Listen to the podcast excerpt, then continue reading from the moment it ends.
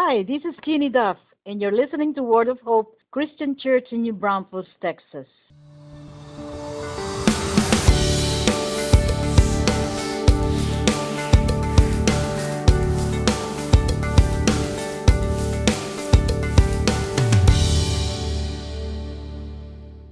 Hi there, everyone, and welcome. I'm Pastor Tim with Word of Hope Christian Church in New Braunfels, Texas, and it's Sunday, August 6th, and this is your Sunday sermon. We're continuing in our sermon series called Win the Day. Today is part 5 of the series, and it's called Cut the Rope. Today's scripture reference is Mark chapter 4, verses 35 to 39. I've got a lot to share with you today in a short time, so before we get to it, let's have a word of prayer.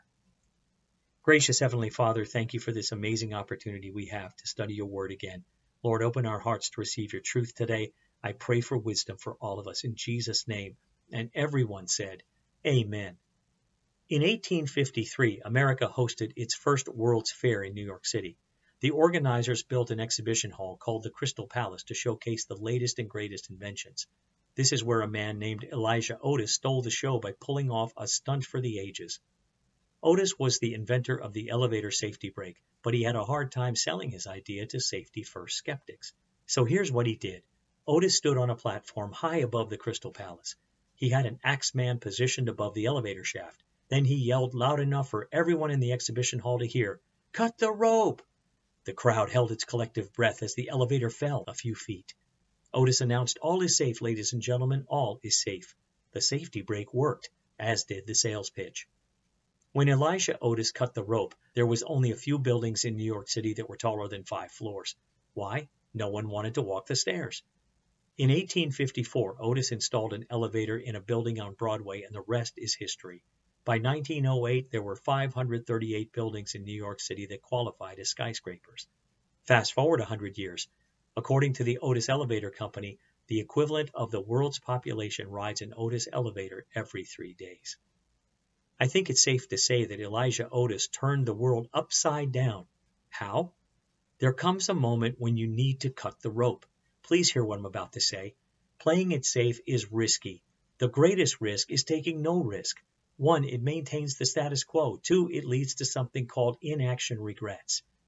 According to psychologist Tom Gilovich, at the end of our lives, 84% of our regrets will be the things we would have, could have, and should have done but did not do. It's not the mistake we made, as painful as that is, it's the opportunities we missed. Yes, you will experience a few fails and a few falls. Cutting the rope is about taking calculated risks. When I say calculated, I'm talking about a risk reward ratio. I'm not advocating blind leaps. Keep both eyes wide open, but you'd better not focus on the wind and waves. The only way to walk on water is to keep your eyes fixed firmly on Jesus. Of course, you have to get out of the boat, too. So open up your Bible or Bible app. Let's look at our scripture today, Mark chapter 4, verses 35 to 39, and let's see what's happening. On that day, when evening had come, he told them, Let's cross over to the other side of the sea. So they left the crowd and took him along, since he was already in the boat, and other boats were with him. A fierce windstorm arose, and the waves were breaking over the boat, so the boat was already being swamped. But he was in the stern sleeping on a cushion. So they woke him and said to him, Teacher, don't you care that we're going to die? He got up, rebuked the wind, and said to the sea, Silence, be still. The wind ceased, and there was great calm. In his book Deep Work, Georgetown professor Cal Newport talks about a concept that he calls the grand gesture, and it takes a few different forms. It can be a romantic gesture, like getting down on one knee and proposing marriage. It can be a physical gesture, like taking a before picture before you start a diet or exercise routine. It can be a creative gesture, like the one way missionaries a century ago who would pack their belongings into a coffin instead of suitcases because they knew they would not return. Simply put, a grand gesture is a defining decision, a calculated risk, a selfless sacrifice that doubles as a defining moment in your life. Let's make it personal. On October 31, 1517, Martin Luther posted 95 theses on the doors of the Castle Church in Wittenberg, Germany.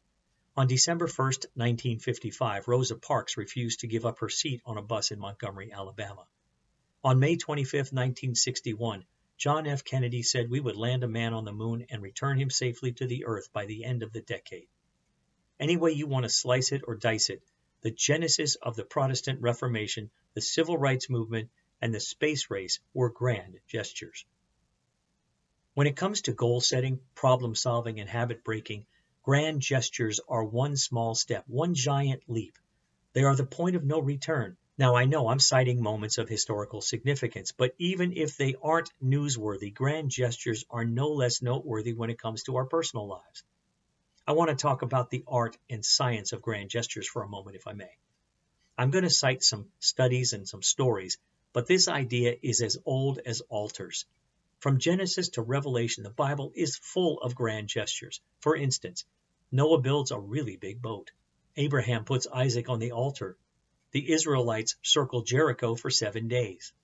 Benaiah chases a lion into a pit on a snowy day and kills it. Esther does a three day fast. Elisha burns his plowing equipment. Ezekiel lays on his left side for 390 days. James and John drop their nets. Peter gets out of the boat. Zacchaeus climbs a sycamore tree. Paul shaves his head at Cenchrea. And the Ephesians build a bonfire and burn their scrolls. That's the tip of the iceberg, but those are tipping points. Those are the days when decades happen. Those are the inciting incidents that turn into defining moments. Each one of them, in their own unique way, cut the rope. For some, it was a huge moment. For others, the pain of staying the same was greater than the pain of change. One way or another, there comes a moment when you need to cut the rope. Let's get back to our text. Look at verse 35. It says, On that day, when evening had come, he told them, meaning Jesus, Let's go over to the other side of the sea. Let me set the scene. The Sea of Galilee is about 13 miles long and 8 miles wide. Jesus has been preaching all day to a very large crowd that had gathered on the hillside and beach. As the sun sets, Jesus tells the disciples to set sail across the sea to Bethsaida. I'm sure Peter and the others were not very concerned because they were used to fishing at night. I would encourage you read John 21:3 and storms usually came in the afternoon, so there was really no worry about this. Then in verse 36 it says, So they left the crowd and took him along, since he was already in the boat, and other boats were with him. Now here's a little sermon within a sermon. Sometimes you need to leave the crowd behind. How do you do that? Well, I'm glad you asked. Almost all of us are suffering from information overload. We're bombarded with news and fake news every minute of every hour of every day. We've got online advertisers vying for our attention with clickbait. We've got social media algorithms targeting us based on our likes, follows, and search history. In my opinion, consuming social media, which is different from creating social media, is like eating from the tree of the knowledge of good and evil. I'm not convinced that we were designed with the capacity to know everything about everything all the time. I'm certainly not suggesting that we bury our head in the sand we need to be praying about the news, which is very different from watching the news. Karl Barth, a Swiss Reformed theologian, once said, Take your Bible and take your newspaper and read both, but interpret the newspapers from the Bible. If you get this backwards, we're in trouble. When we filter the Bible through the news, our theology conforms to our reality, which is a form of idolatry. So, how do you leave the crowd behind? Well, for starters, the average person spends 142 minutes a day on social media. That represents 15% of your waking hours. Is that how you want to spend 15% of your life? When was the last time you took a day off and turned off your phone just to turn down the white noise? That's one way you turn up the still small voice of the Holy Spirit. You've got to make sure that still small voice is the loudest voice in your lives right about now, especially. Picking up with verse 36 again through 37, it says, So they left the crowd, and a fierce windstorm arose, and the waves were breaking over the boat, so the boat was already being swamped. Let me add a little topography to the chronology. The Sea of Galilee is 700 feet below sea level, and it's surrounded by hills and mountains. The Golan Heights, which was called the Decapolis in Jesus' day, was 2,500 feet above sea level. That geography makes the Sea of Galilee susceptible to very sudden violent storms.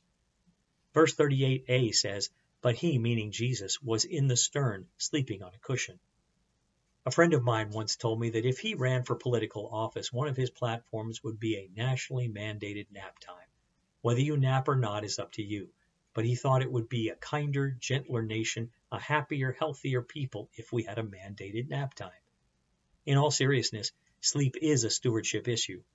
A NASA study found that a 26 minute nap increases productivity 34%. A lot of this depends on chronotype, which is your body's natural disposition to be awake or asleep at certain times, and circadian rhythm, which are the physical, mental, and behavioral changes that follow a 24 hour cycle. Long story short, Jesus napped. That's all I need to know. I want to be just like Jesus. Can I get an amen? Next up, let's look at the other half of verse 38, 38b. It says, So they woke him up and said to him, Teacher, don't you even care that we're going to die? I find this really fascinating. Jesus is sleeping, so evidently he doesn't care. We're awfully quick to assign blame, aren't we? We're awfully quick to attribute wrong motives, am I right? In stressful situations, our natural tendency is to play the blame game. That's what the disciples do. In case you hadn't noticed, if you change news channels, everyone is blaming everyone for everything that's happening. We've got to stay humble and stay hungry. We've got to stay calm and carry on. We've got to stay in our lane and stay the course. Here's a couple of questions for you. Number one, how much of what you're saying is a regurgitation of the news channel you watch or the social media accounts you follow? And number two, how much of what you're saying is a recitation of the revelation you're getting from God's Word? Then in verse 39, what did Jesus do? Did he get up and grab an oar? No. Did Jesus get up and start bailing water out of the boat? Nope. What did Jesus do? Well, let's look at verse 39. It says, He got up, rebuked the wind, and said to the sea, Silence, be still. The wind ceased, and there was great calm. We suffer from hindsight bias. We know how every story ends, so we lose the element of surprise. We lose the shock and awe, if you will. Jesus stands up and he rebukes the wind and the waves. Why? Because he has the authority to do so. How does he do it? Three words Silence, be still. I sense in my spirit, in light of everything that's happening in culture, that it's a moment for the people of God to exercise their spiritual authority in a spirit of humility and rebuke the wind and the waves. This is a moment for us to stand in the gap as peacemakers, grace givers, and tone setters. This is a moment for us to defeat the enemy. How? Well, you better put on the full armor of God. But listen, our weapons are not physical. Our weapons have the divine power to demolish strongholds. We don't fight fire with fire. We shift the atmosphere by operating in the opposite spirit. We rebuke hate with love. We rebuke pride with humility. We rebuke cursing with blessing. We rebuke lies with truth. We rebuke injustice with righteousness. We rebuke racism with repentance and reconciliation. We rebuke cancel culture with grace.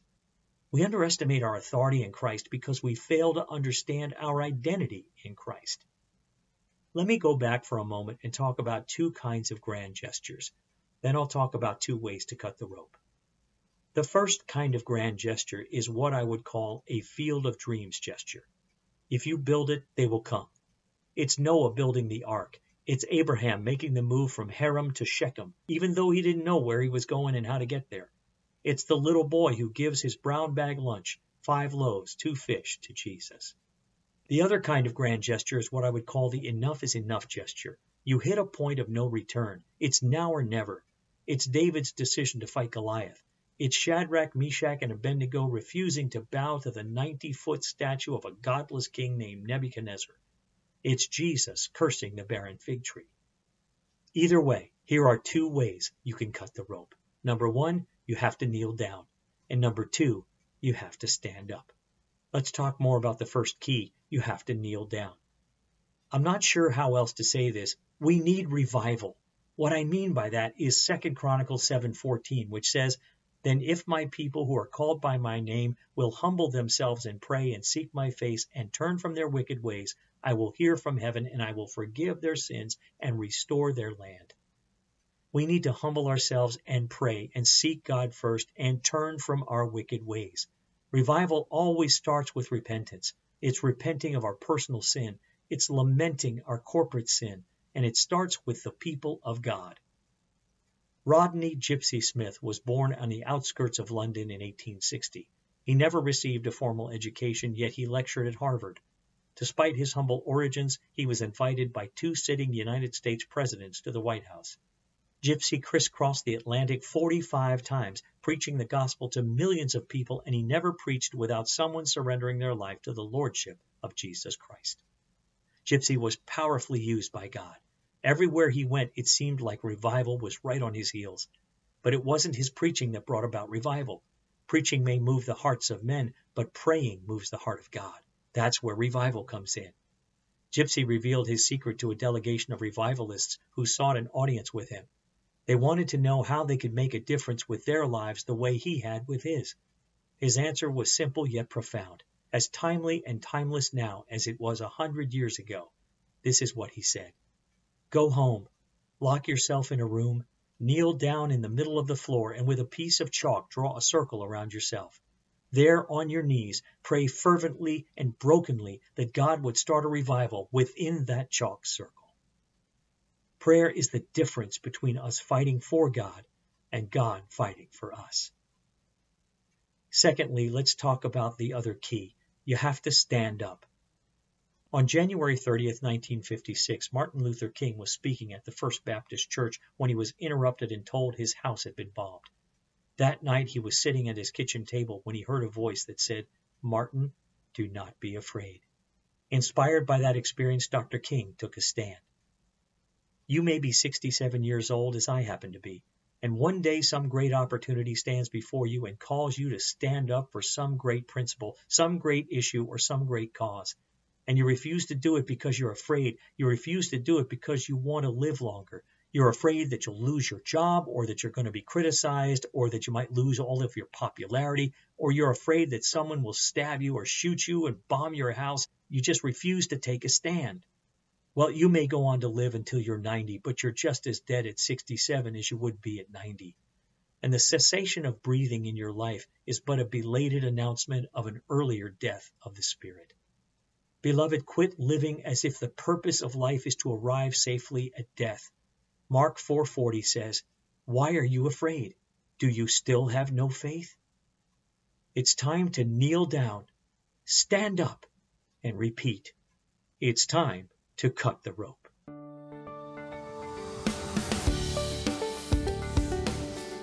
Thanks for listening.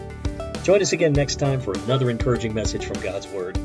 To find out more about our ministry, look us up on the web at www.whccnb.org. Word of Hope Christian Church. Real people, a real God, real hope.